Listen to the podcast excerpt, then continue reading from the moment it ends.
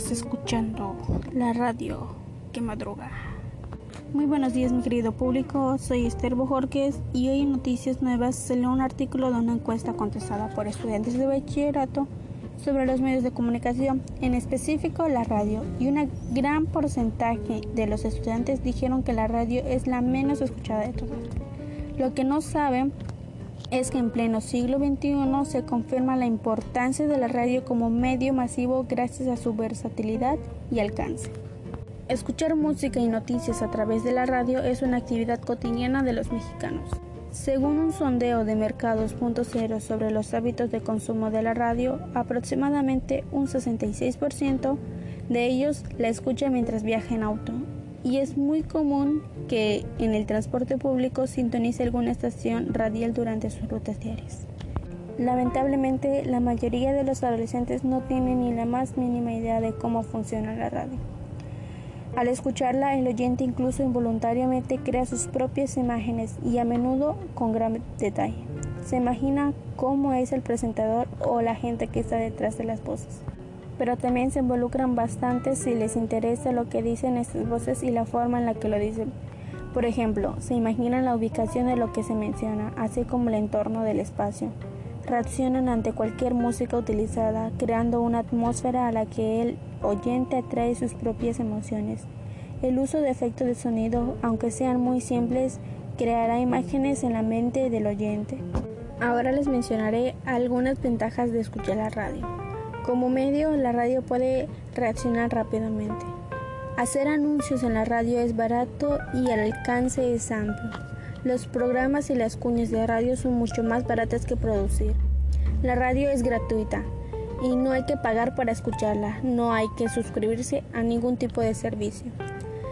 La radio les llega a las personas adecuadas, claramente segmentadas por edades, sexos y niveles socioeconómicos se pueden escuchar en todas partes. Las emisoras cubren generalmente todas las áreas de la región o país.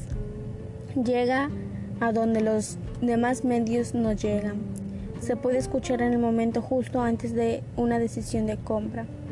Por ser un medio portátil, permite al oyente seguir escuchando mientras se desplaza a cualquier sitio. Pero también tiene sus desventajas. La expresión radiofónica no le permite al oyente que se repita la exposición del medio. No puede volver atrás en la lectura como en una prensa escrita para aclarar dudas o comprender un giro literario difícil.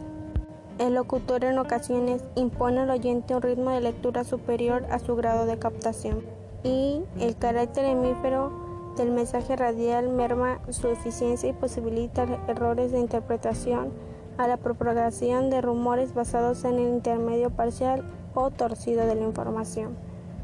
En plena época de transformación de los medios, la radio ha sabido adaptarse con pericia dentro del ambiente digital que envuelve a sus oyentes, ahora también usuarios, pero ¿cuál es su futuro?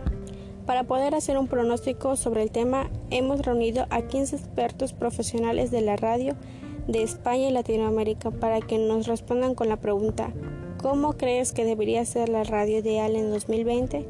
Esas son sus respuestas. Roberto Sánchez dice, si las crisis son oportunidades, la radio ha sufrido dos durante estos años. La primera es la economía y la segunda es la amenaza digital. A esta se le ha temido de forma desmenurada, sin advertir en ningún momento el componente de burbuja que pueda tener el fenómeno o de cómo en otro tiempo también se profetizó su muerte ante la irrupción de la tele.